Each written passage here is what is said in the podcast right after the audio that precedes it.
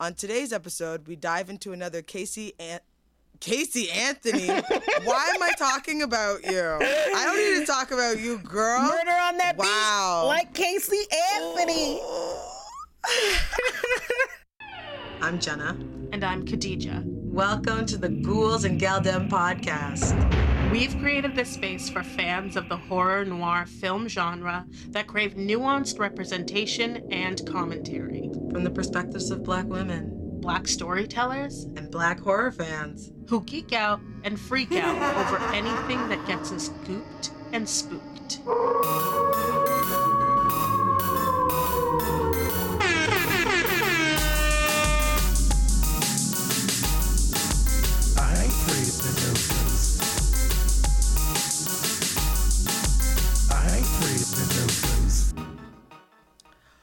Welcome back to another episode of the Ghouls and Galdem podcast. Check our episode description for content and trigger warnings if your head or your heart requires that information. And of course, there will be many spoilers ahead. On today's episode, we dive into another Kasi Lemmons production, Eve's Bayou. Huh. Do you think if we review another one of her films, she'll sponsor us? I hope you're listening to our show. Ooh, we love you. We also need to pay off our student loans. So Real cha-ching. talk. Okay. So, Eve's Bayou graced the screens on November 7th, 1997. A family drama filled with secrets, A coming of age tale covered in voodoo. written and directed by Kasi Lemmons. Yeet you. Yes, girl. Get it.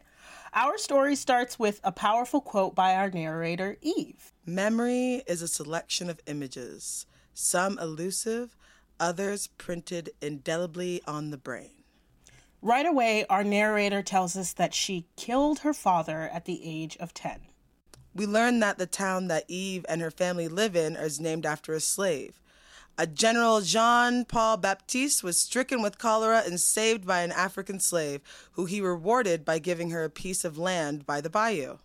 General Jean Paul Baptiste and Eve had 16 children who created a bloodline that leads all the way to our main protagonist, present day Eve, by way of her father, played by Samuel L. Jackson. We arrive on the scene of a party at the Baptiste family home. It's 1962 in Louisiana. Everybody's having a good time. The music is booming. The drinks are flowing, and so is the gossip. Kiki. we meet Grandmère, and that's grandma for all you Anglophones, who is played by Ethel Ayler, aka Mrs. Huxtable's mother. She's being assaulted by Mr. and Mrs. Lenny and Maddie Moreau, who are practically dry humping in her lap. The couple is played by Roger Guenveur Smith and Lisa Nicole Carson. They're hot and they're married, so they feel no ways about rubbing up on each other right on the dance floor. Grandmère, on the other hand, chirping in Creole about smacking a bitch for shaking her ass in her face, because that, my friend, is a party foul. Yes, get your ass out of my face, little girl. So we meet Uncle Harry, who's played by Branford Marsalis. He's taking photos of the guests, which is how we're introduced to black cinematic royalty, Lynn Whitfield, an absolute fucking queen. She plays Roz Baptiste, mother to young Eve. Standing with Roz is her sister in law, Moselle Baptiste Delacroix, played by Debbi Morgan, another legend. We see Eve run up to the adults asking if anybody wants any chocolate. So her uncle Harry humors her and buys some. You are led to believe that Eve and Harry have a very good relationship. His nickname for Eve is Red. You know, I love that because people often forget that black people can be gingers too. You know? Mm-hmm. Eve's little brother, Poe, runs up and is swooped into the arms of their mother. This makes little Eve jealous, so she offers her brother some chocolate. Eve waits until his hmm. mouth is full before revealing that they're chocolate covered bees. what the fuck is wrong with this child? Like, what a shithead little kid. She's walking around, right? She's walking around serving bug chocolate to guests. Oh, but it now that line makes sense now when Uncle Harry was saying that the chocolate was chewy Ew! Or crunchy. Yeah, no, it was crunchy. He said the chocolate was crunchy. That's so disgusting. Which is why Poe is understandably cheesed and he tries to throw hands at his sister. I probably would have done the same. They chase each other 100%. around the house like cats and dogs before big sister Cicely, who's played by Meagan Good, another legend in the making, who puts them in their place with a Shakespeare quote. Tybalt, Mercutio, the prince expressly hath forbidden bandying in Verona streets. And you know what the best part about seeing this and hearing this is the fact that we get to see the economic status of this family already in the mix. And we get to see the family and their other social circles at the party. I know, right? We get to see these little black kids reading Shakespeare. It's it's a vibe, and I'm here for it. Mm-hmm. So, all sibling rivalry aside, they share the last sips of champagne together, almost like Tybalt, Mercutio, and Romeo would have done. A beautiful friendship. Hmm. they get their drink on, and then they're back on that grind, serving drinks to the party guests. And this is where we meet Louis Baptiste, played by Samuel L. Jackson. You know, this movie is stacked. Yo, it's a beautiful thing. We see a bit of flirting between Louis Baptiste and the aforementioned Mrs. Maddie Moreau. This flirting takes them to the dance floor where they give the other guests a show with their dirty dancing. They was having the time of their lives. And that gumbo was for you.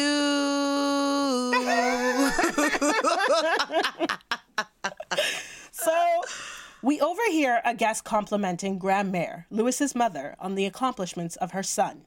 Dr. Louis Baptiste is the best colored doctor in all of Louisiana. Grandmère takes the compliment with a grain of salt. She seems proud of her son, but she also seems tired of his bullshit in a way that only an all black mother could embody. and we don't even know what that bullshit is yet, but we about to find Mm-hmm. out. So the dance ends, right?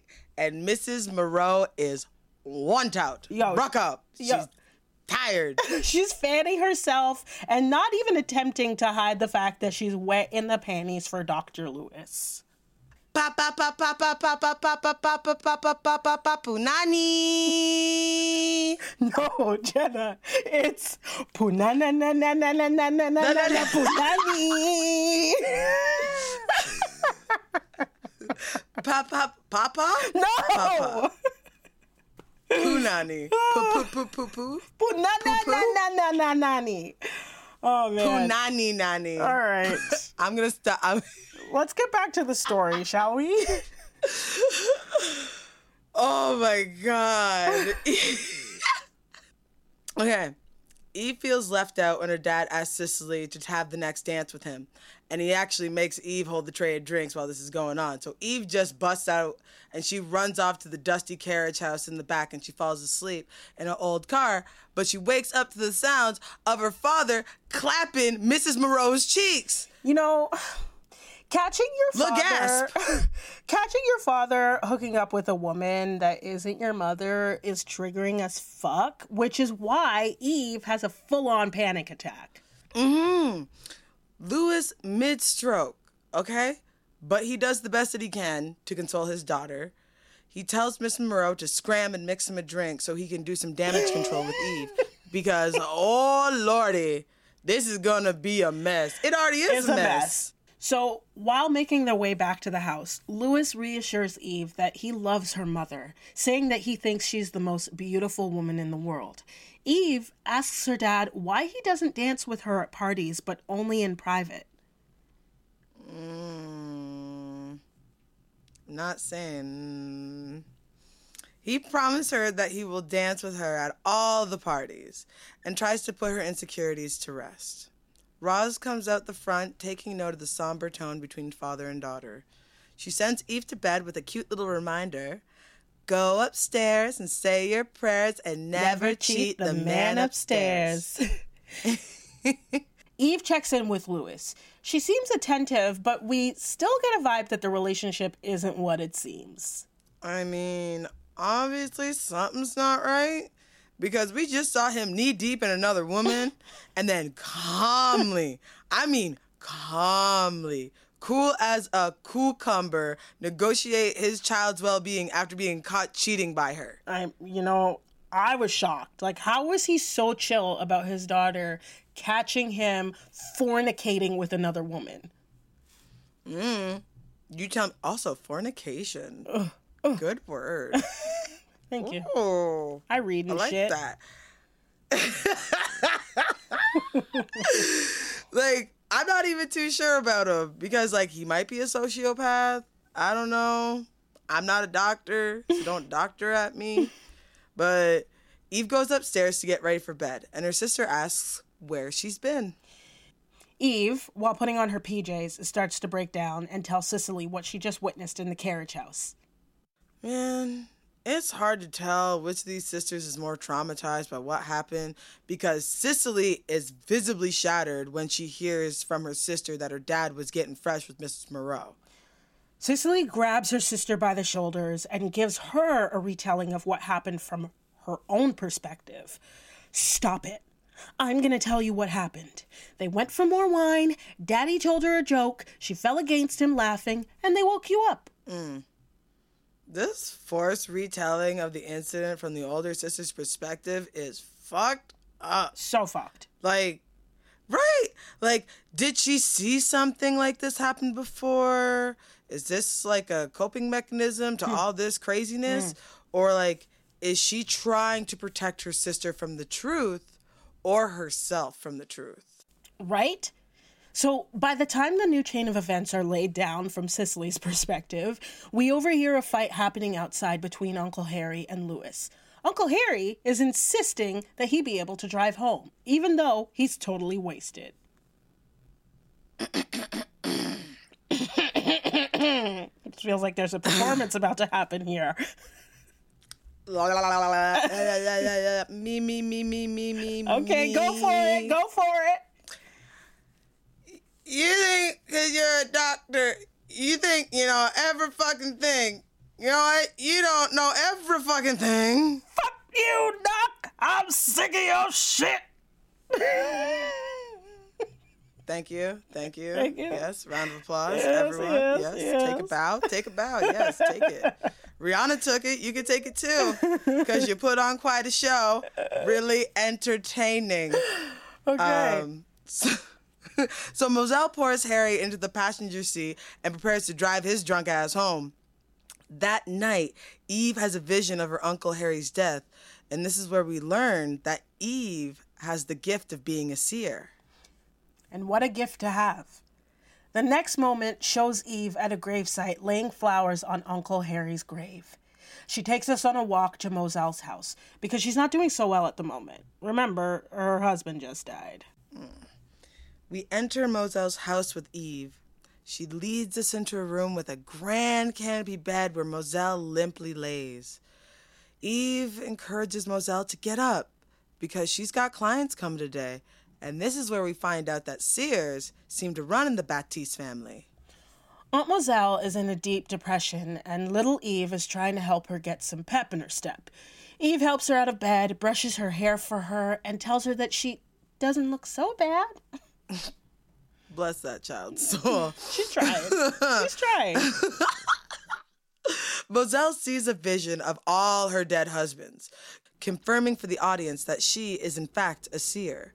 Despite that, she couldn't predict the future of any of her husbands, and in turn, couldn't prevent any of their deaths.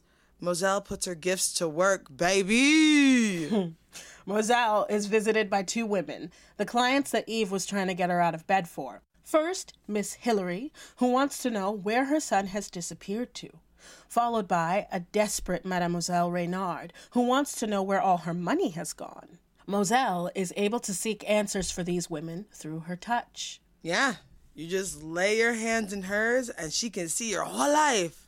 She tells Miss Hillary that she sees her son in Detroit and that he's hooked on drugs, and she'll find him at St. Michael's Hospital next Tuesday. Neither of these women is having the best day. Mademoiselle Reynard's problem is that her niece has drained her life savings. Moselle feels for this poor woman, so she gives her the necessities for a money spell. Let's hope it worked. Mm. Moselle and Eve are going for a walk where she tries to be cute and get some of her aunt's cigarette. I love this child. Let me have a smoke. uh, Moselle takes it back from Eve, almost as a comeback for taking the cigarette. Eve says to her aunt, You told daddy you don't do voodoo. Moselle laughs off the comment and they continue on their walk. We cut to a scene where we see Poe and Eve eavesdropping on Mom, Moselle, and Grandmère. They've come together to talk shit about Lewis being a waste hoe. It turns out that an hmm. unknown woman has called the house, but we can all guess who she was. Ooh. Ms. Moreau. Probably Maddie. but at this point, it it really could be anybody at this point. It was for real, probably though. her, though. Let's be real. Almost definitely. So Cicely shows up and chews out Poe and Eve for listening in on adult conversations, which is wrong uh. and blah, blah, blah. But she shoos them away and then sits down to listen for herself. At that moment, Lewis walks in. Cicely jumps up to give him the tea about how the ladies are mad at him. Go down to King's and come back later, Daddy. Yo, Cicely is really out here giving her dad the tricks and the tips of dodging said bitch. And a child Like- will lead them. wow, oh. Cicely. I mean, I get it. She's riding for her daddy, you know. But this man decides not to take his daughter's warning. And you know what he does? What do you do? He sticks his head in the room where you see an unhappy sight of women. He points at them and says, Who them? They always mad. Can you believe that? Ah, you know, it just goes to show you that Lewis feels pretty, pretty, pretty, pretty, pretty, pretty, pretty comfortable. Yeah, comfortable. Some might say good, even. Even, maybe even unstoppable. The next day, we enter a day in the life of Dr. Louis Baptiste. Eve has come along for the walk while her father does his house calls. We get to take in the sights of Eve's bayou. We even get to revisit Mademoiselle Reynard. It seems like she's putting that money spell Moselle gave her to use. We see her clutching a pouch around her neck as Eve and Louis leave her porch. Mmm. But look whose house we going to next. We're going to Stevie Hobbs's house. I just want to point out that Stevie Hobbs is played by none other than Victoria Rowell. Mm, and another one. That's right. Shout out to the Y&R fans. Yo, what was that theme song again? Oh my god. Like. Uh, This is do do do do do do do do do do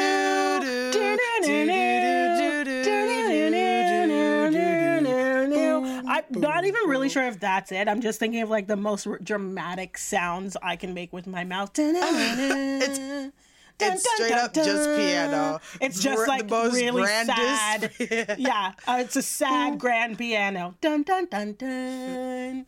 Faces coming up, being like, oh, oh, the young and the restless. I'm like, you're young and restless? Why? You have so much money. But I digress. So Lewis is examining Stevie, who's totally not sick at all. it's pretty obvious that there is some sexual tension Just between the little good doctor and his baby. Just a little bit. J- just a little bit. oh man, hey girl, just a little bit. However, Eve is standing at the end of Stevie's bed. Hello? Like you're really trying you're really trying to chop her. You're really trying to chop her while your child is in the same room. Bold, like sir. who raised you? Bold, bold, bright, and stink. Oh. And then Stevie asked Lewis, please give her something for the pain. You know, the only thing that can treat her pain is some vitamin D. Lewis sees what's being laid down, as it were, so he tells Eve to go outside and play. and I thought it would be nice. On the walk home, it's clear that Eve is picking up on her gallivanting father. You know, she's starting to question her father about Stevie's illness. She also asks her father if he wants other children. But we know our man Lewis and how slick he can be. He plays around with his answer. At first, he says no, and that his three children are enough for him. He also takes it to the next level by play examining Eve. By the end of his examination, he gaslights Eve and asks her why she would say such a stupid thing. But we already know what Lewis is about, and I just feel like this is far, far from over. Like we're mm-hmm. probably only like 20 minutes into the movie. we got time. We got time. We got tons to find out at this point, which is why we're about to visit Roz and Moselle, who are taking a walk down a dirt path by the water.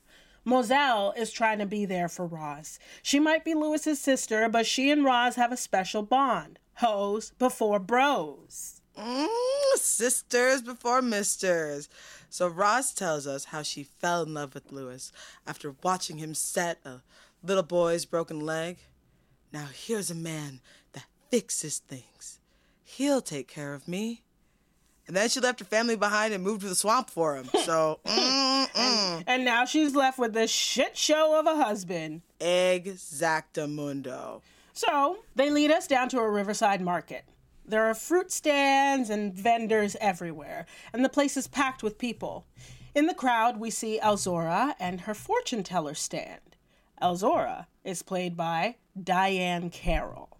Mm, and another one. oh, I'm getting whiplash from all these beautiful, amazing, talented people. Ah, Roz seems delighted to see the stand and wants to get her fortune told, but Moselle is not feeling it. She says, I'm a psychic counselor. That woman is a fraud. And whatever, Roz shakes it off the negative vibes and gets her fortune told anyway. Elzora has Roz empty out a bag of bones on the table so she can see what's really going on. Elzora sees through the bones that Roz is in pain and that the pain will stop in approximately three years' time. Elzora also says to look to her children. Mm. That's it? Mm, Yep, that's it. After saying this, Elzora asks for her dollar, and Roz gets upset. I mean, I guess she wanted more, but Elzora still gotta get paid. Roz's fortune piques Moselle's interest, and she begins to believe what Elzora is laying down. Moselle takes a seat, and you can already tell that this might be a rough encounter. So Moselle puts her dollar in the jar, and Elzora tells her she don't need no bones to tell her future. Mm-hmm. She's a curse. Mm. The Black Widow. And the next man that marries her is a dead man, and it will always be that way. Damn. Moselle fucking loses it. She smashes Elzora's money jar and runs off. So back in town, Roz and Moselle are walking down the street trying to shake that shit off when suddenly Moselle has a vision of a child getting licked down by a bus or a train or some sort of motor vehicle. I do want to point out before we go further that when she goes so ham and throws that money jar down on the floor, do you see how she flail runs away? Yo, she's like, she's out of there in the most dramatic sense ever. Like, she's having. She's just she she's it's a whole vibe. It's a whole vibe. She's like she put her whole body into into rebuking this fortune and exiting this this scenario. She just had to be gone, and she needed her whole body to do that. it's beautiful. It's beautiful. After this traumatic vision, Moselle and Roz heed Elzora's warning. The decision that Roz comes to is that the children are not to leave the house until further notice. She tells them this at dinner, and of course, Lewis thinks Roz and Moselle are overreacting. The little ones are distraught because it's the middle of summer. Grandmere is disappointed in her son and calls upon a time when people took warnings like this seriously. Mm-hmm. and as well as a time when children did not participate in adult business. She also sticks up for her daughter, acknowledging that Moselle's visions have always come true. Roz puts her foot down and says that no one will be leaving the house until she says so. There you go. Finally, girl. Fuck them kids. Louis seems done with this conversation and says that he has to go back to work. But peep this it's Sunday. Mm, yes, yes, yes. The Lord's Day. And it's the South in 1962. So I know you don't have to go to work. They ain't sending you to work. Well, Jesus would be upset if you went to work on Sunday. I mean, I guess that just goes by what you define as work. Either Shut way, either way, Roz is upset by this because Lewis is rarely ever home. Like, where is this man? Well, you know, we see this throughout the film. Oh yeah, no, hundred percent. At this point, he's like ghost dad. Okay, peep this, everybody. If you've watched that movie, we have things to discuss. Okay, okay I'm gonna go back there. But Lewis gaslights Roz, telling her that sickness doesn't have a timeline or some shit like that. Whatever. So once more, Lewis is gone. Cicely is not having these limitations and thinks that they need to ease up on her daddy. She comes in on Roz hot. She says that her mother is being immature and unreasonable. Can you imagine telling your mother that she's being immature and unreasonable? Okay, I can't say that because I mean, I I'm not saying you and I your was mom. unruly child. Yeah, yeah, yeah. But you told your mama like it was. But like she that Rod seems like a more reasonable mom than my mom, so I'm not gonna I'm not gonna harp on her too much. Fair. I would have preferred to have a role model like that.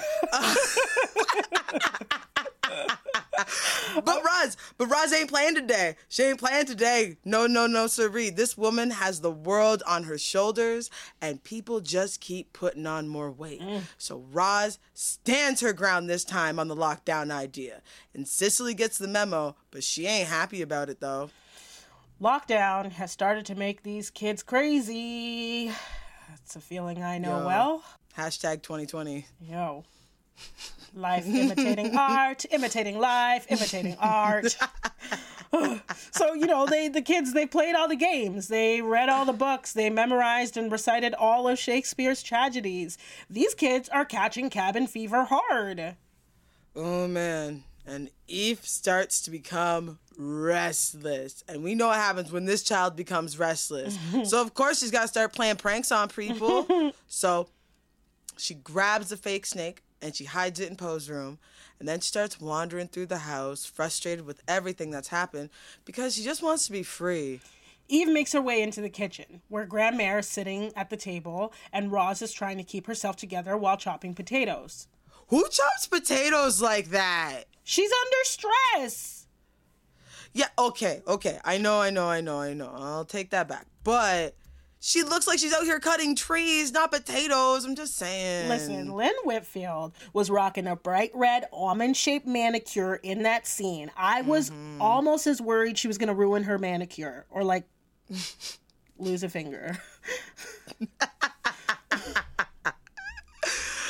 So Eve enters the kitchen at the very moment that Roz slices her finger because of all that wild potato chopping and shit. She hears her mother cussing about cutting herself, and seeing this leaves Eve to let out some of her own frustration with the fine art of cussing as well.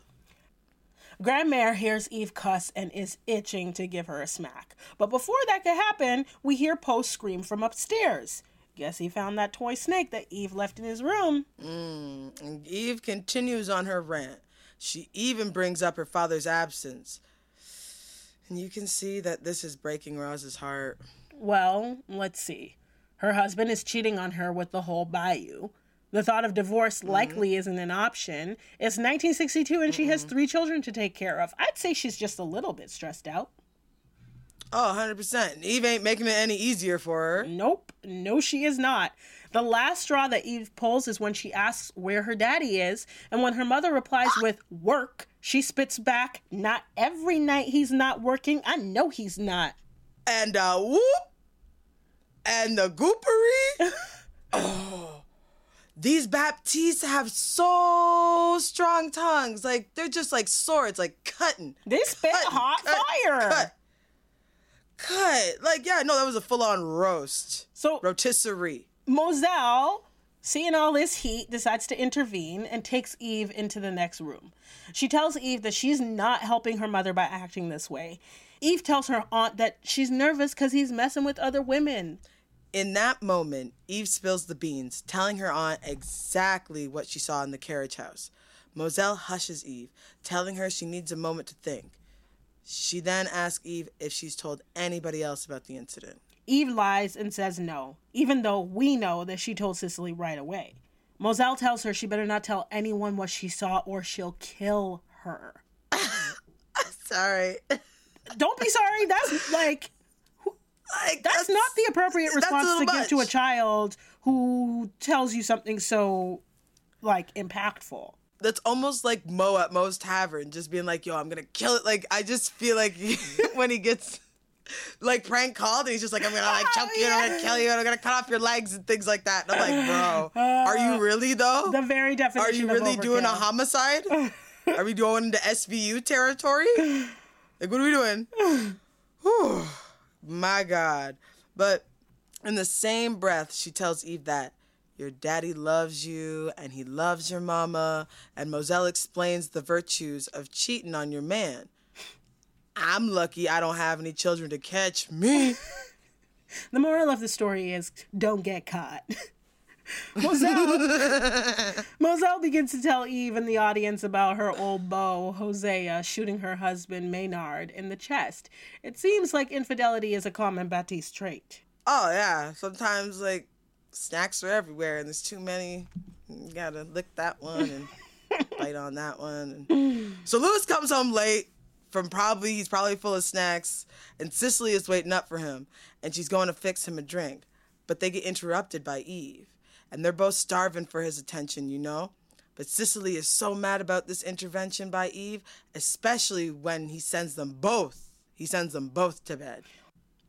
So now we go back to Moselle's house, where we're met with a mysterious stranger, Julian Greyraven, who's played by Vondie Curtis Hall, who I just saw in Coming to America. He plays the Yeah. Zamundan citizen who lives in New mm-hmm. York, and he works for the uh, for the baseball team.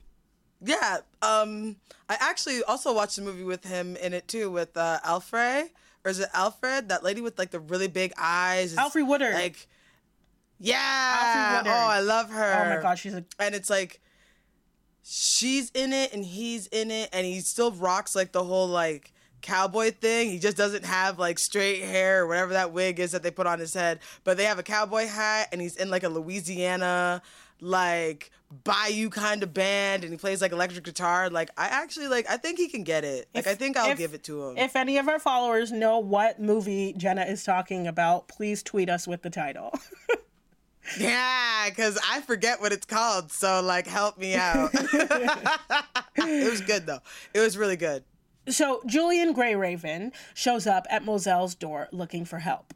It's so dramatic, you know, like the rain is coming in and it's cascading off the cowboy hat. and he's got this long, flowing gray hair, and like his coat drips with the rainwater onto his easel because he's a painter. How romantic. And he just explains to Moselle that his wife left him a year ago and that he's been searching for her. Julian Greyraven is forlorn and desperate to find his woman. Moselle, moved by his passion, reaches out her hands and they touch. Through her gift, she's able to see his wife, but she fucking another man.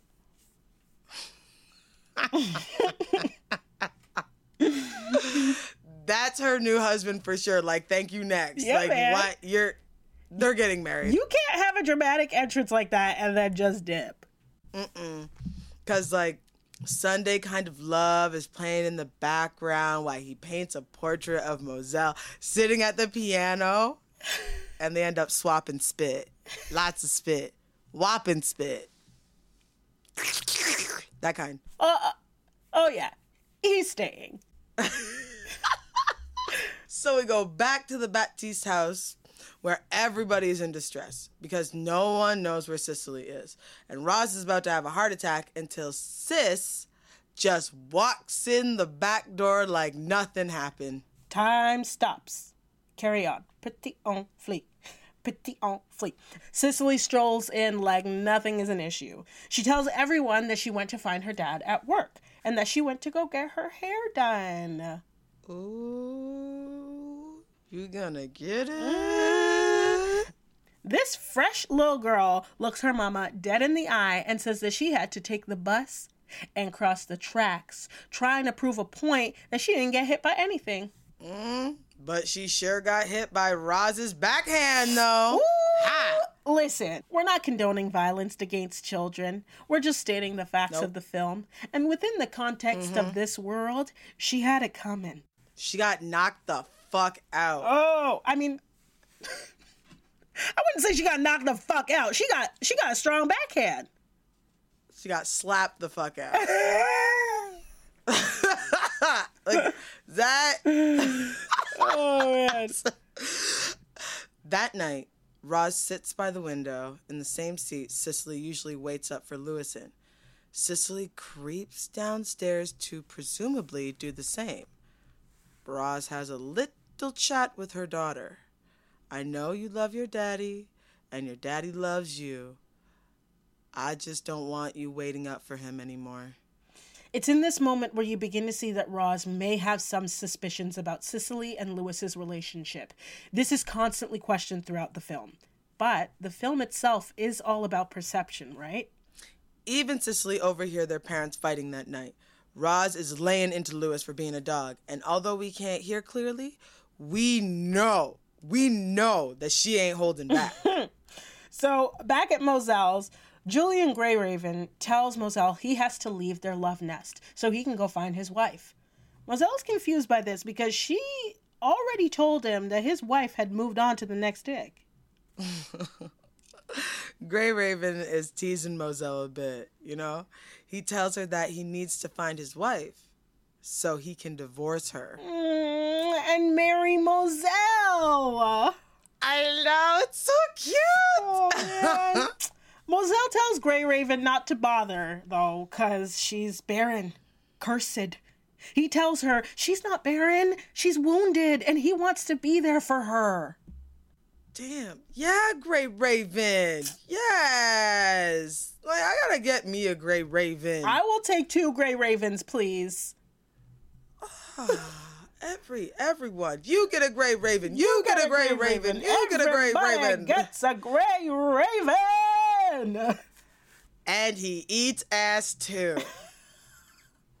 I oh, just That's wish. speculating. Maybe he doesn't. I don't know. I don't know if he does, but I think it's fair to assume. I think it's fair to at least imagine that he does. I just wish that for. I wish that for Moselle.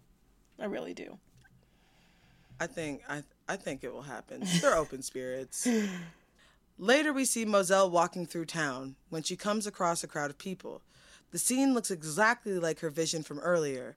A young boy that has a striking resemblance to Poe has been struck and killed by a bus. Moselle runs over to Roz to tell her the news. They have a full on celebration, and Grandmere disapproves of the scene they're making, reminding them that a young boy has just died. But no one's really paying attention because they're all now free. Oh, I can't wait until we're free, Lockdown 3.0. so, locked up. They won't let mm. me out. it's too real, man. It's too real.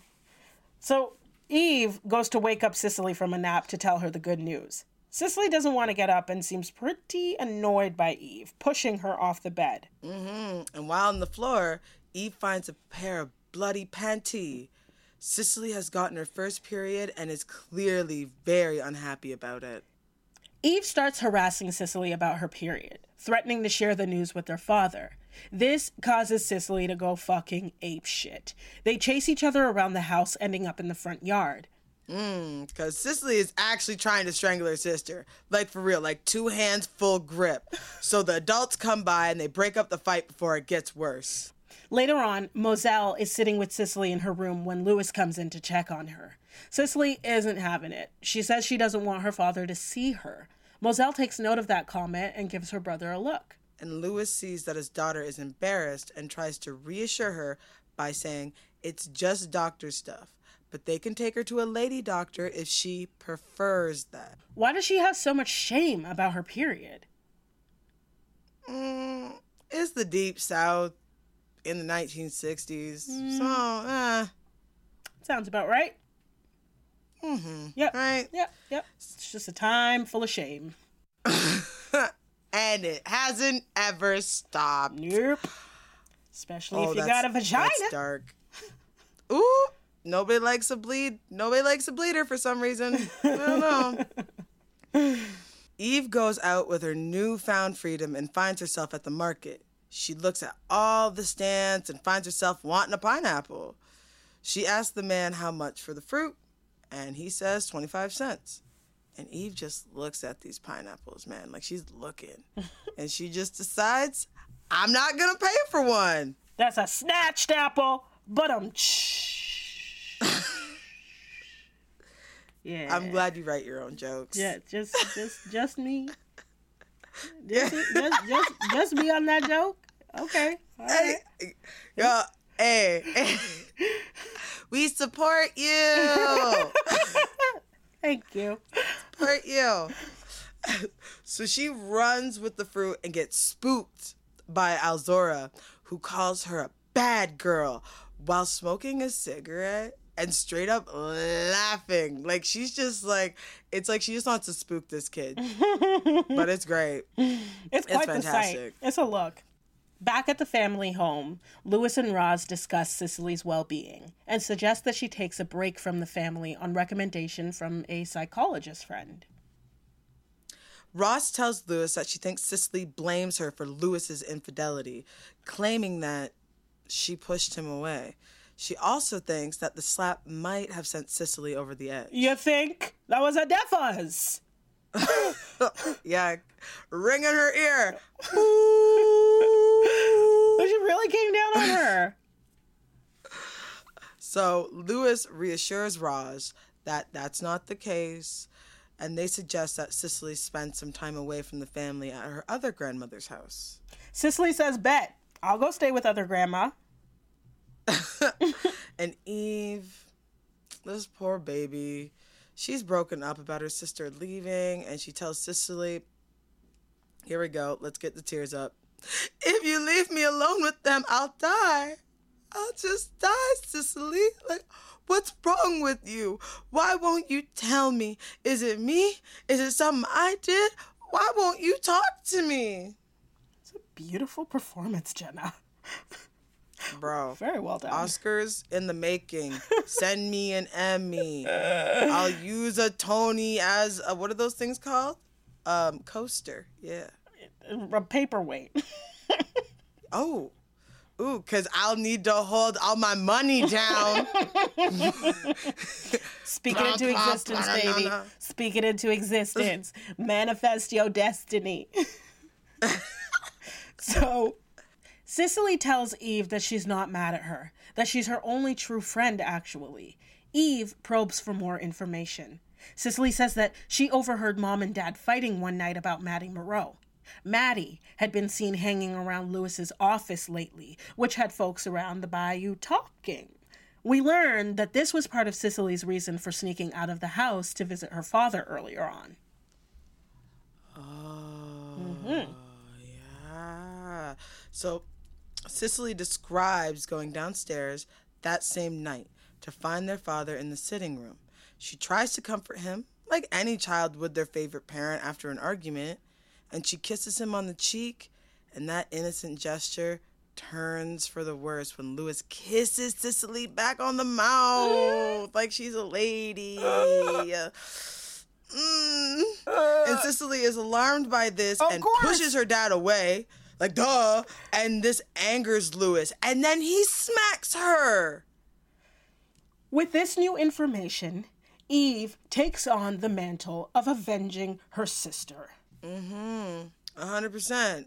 We cut to a tearful goodbye as Roz prepares to take Cicely to her mom's house. Moselle and Eve are sitting on the porch when Cicely, preparing to leave, looks out the car window. She places her finger to her lips, signaling to Eve to keep quiet. Moselle takes note of this. Sometime later, Eve is stewing over her father's absence once again. Moselle tries to make an excuse for him. Maybe he's run into some traffic. And Eve reminds her yet again it's Sunday.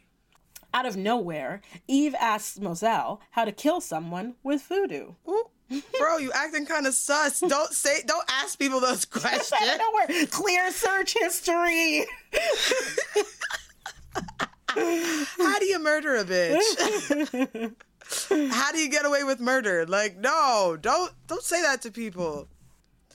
Moselle asks why she wants to know, but Eve doesn't want to say. So Moselle tries to divine it out of her by pressuring Eve to offer her her hands. Eve does offer her hands, but quickly pulls away, stunting Moselle's vision and leaving her frustrated.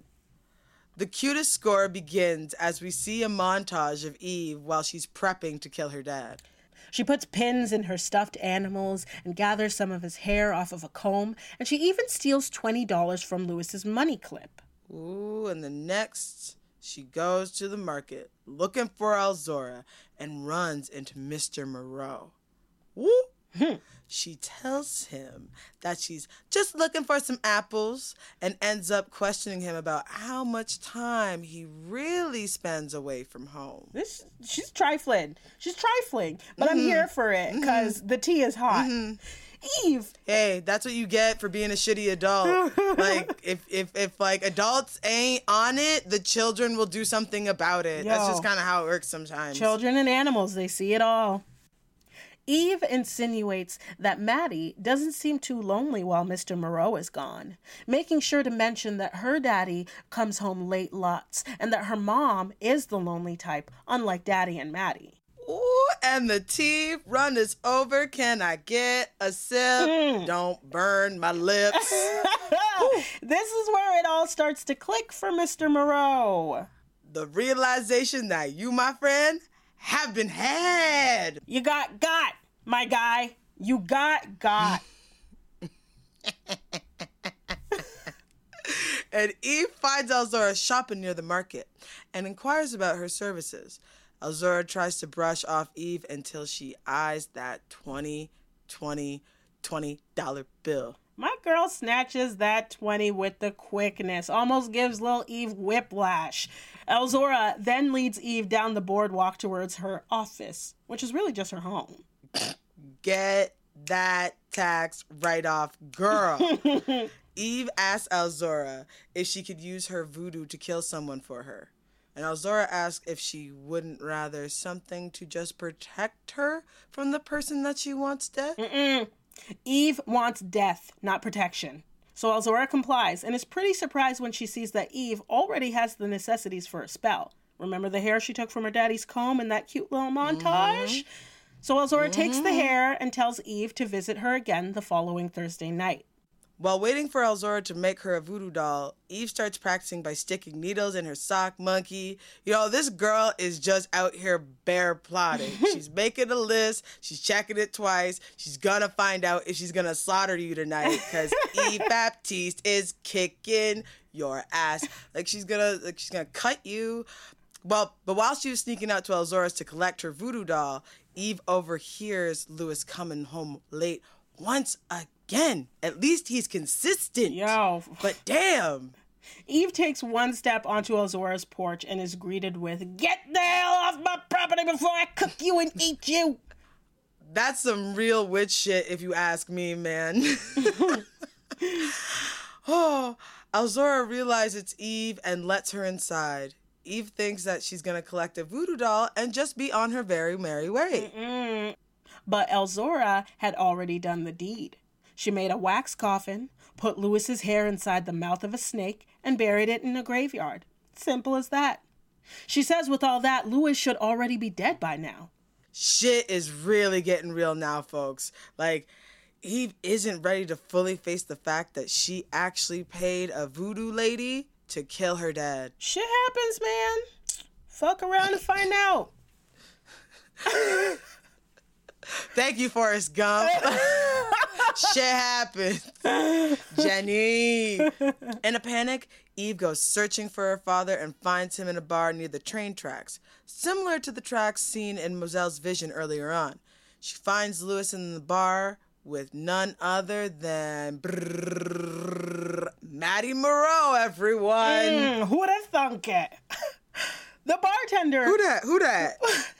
The bartender sees Eve enter the bar and turns to Lewis to say, Looks like you've been busted, Doc. But Lewis doesn't really care. It's water off a hose back.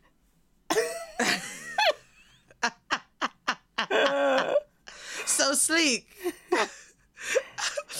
the man just thinks that there's a horseshoe hanging out of his ass. But maybe his luck has run out this time. Mm. Just maybe. I hope so. Lewis tells Eve to wait outside while he says goodnight to Maddie. Mm, the nerve of the. Eve goes outside just as Mr. Lenny Moreau pulls up to the bar looking like a man that has nothing and everything to lose. He goes directly into the bar and asks Lewis straight if he's been fucking his wife.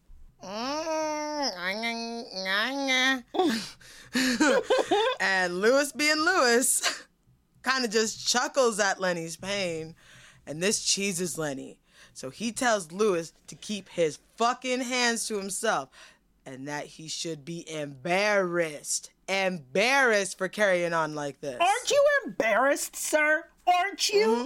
Within a beat, Lenny drags Maddie out of the bar, and Lewis follows them out acting all cool and even has the audacity to yell after them, saying, You go home, sleep off that whiskey, old man. You can apologize to me tomorrow.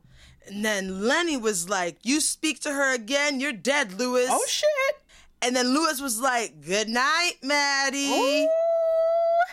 And well, that was enough for Lenny to pull out the strap. Which means that for Lewis, it's a wrap. Oh. R.I.P. my dog. With your trifling ass. mm-hmm. And next, we're at Lewis's funeral. Cicely is distraught. Eve is tripping balls because in the corner of her eye, she thinks that she sees Elzora dressed in a white dress with a black veil. After the funeral, we see Roz in bed with her three kids. It's a beautiful image, but it's also sad. Like, what are they going to do now? You know, you can see all the worry and fear on their faces. Next, we see Eve sitting in a tree. Moselle approaches and gives her some advice about life.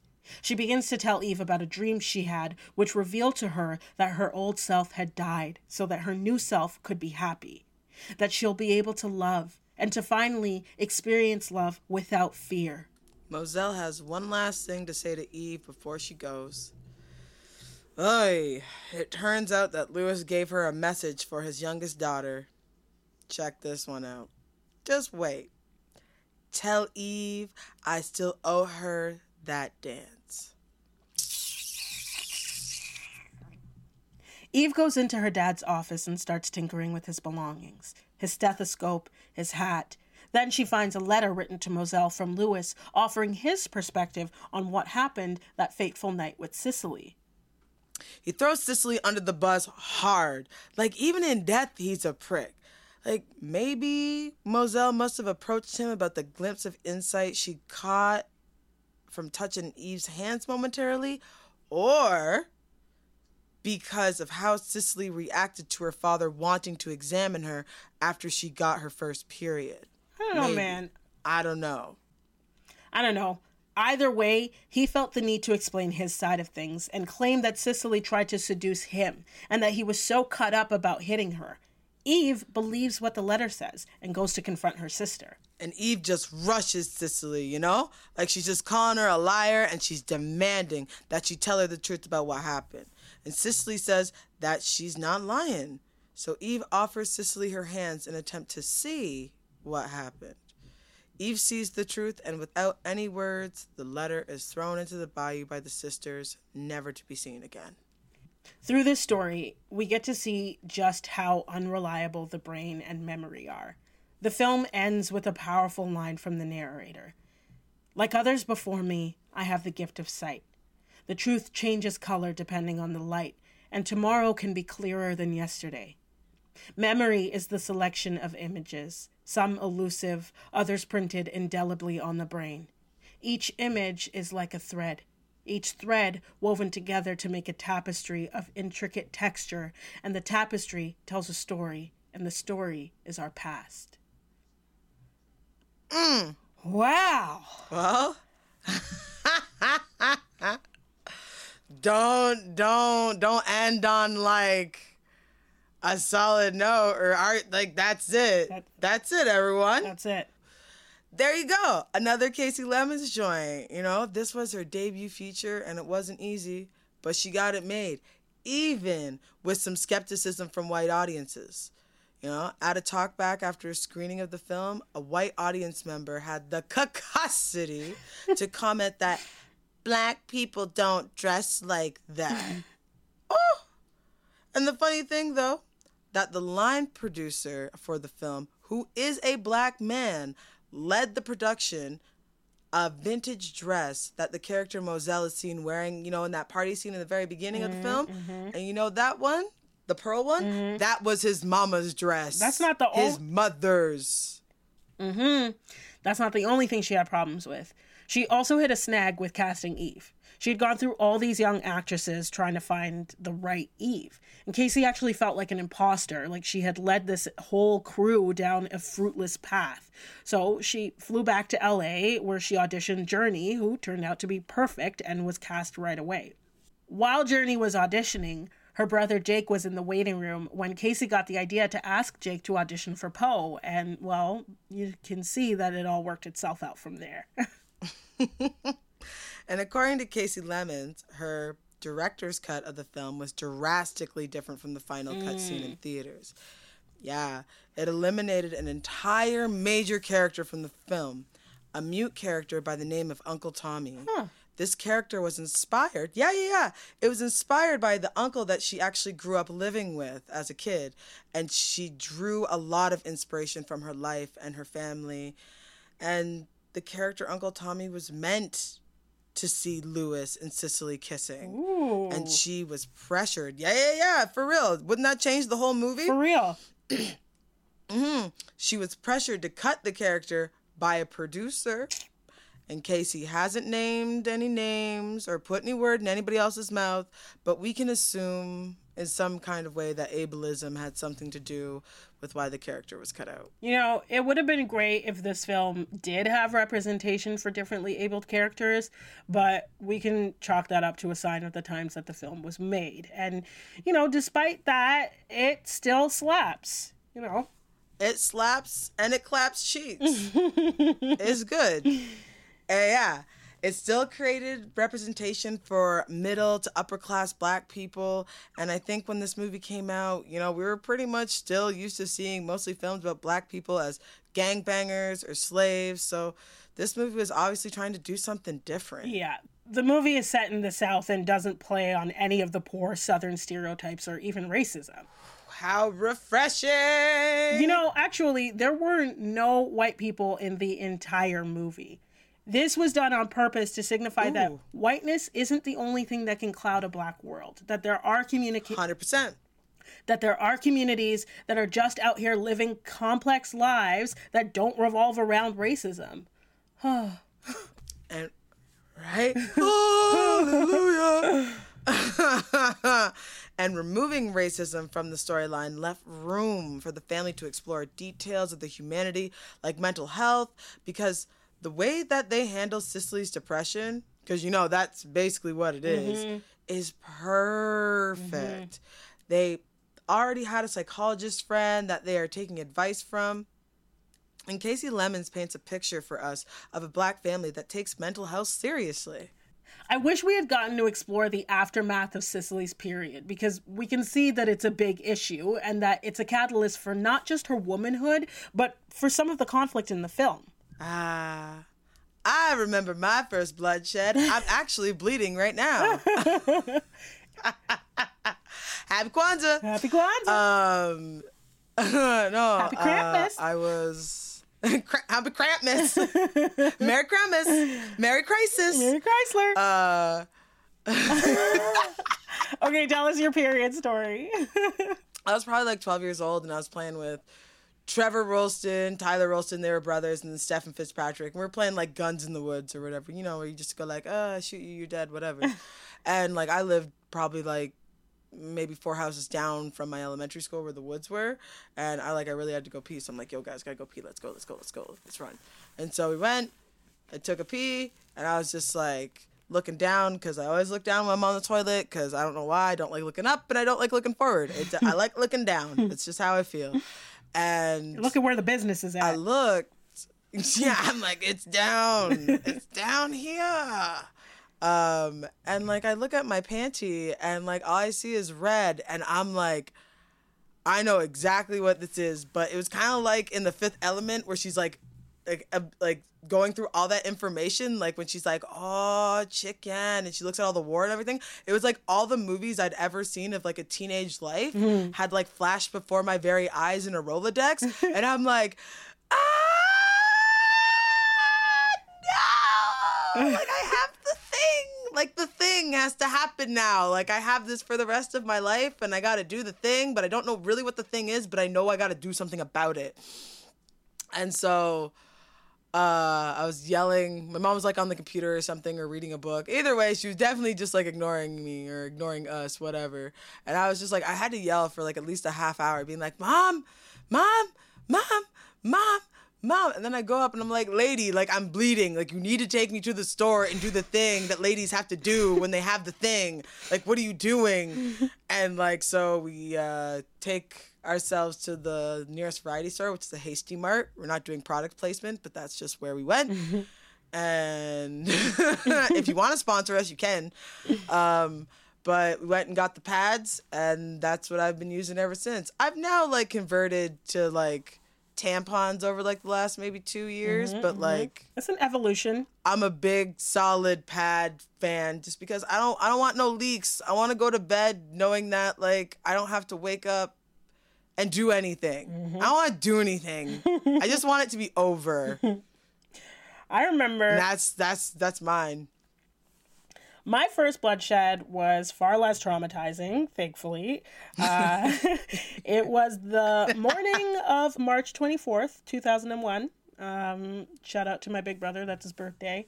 Um, I remember having a, a stomach ache the night before uh, I had gone to bed, and I look back on it now when I know that that was cramps. Um, but I didn't have the facility to really understand what it was at the time. I had gone through sex ed, and I knew what to expect for um, my first period, but yet still. Um, I just was like, oh, I've got a stomach ache. I'm gonna go to sleep. And then when I woke up the next morning, I uh, went sim- similarly. I, I went to the washroom and I pulled my underwear down and I sat on the toilet and I looked down like you, Jenna. I often like to look at where the business is happening. Uh, I looked down at my panties and saw red, and I screamed for my mother.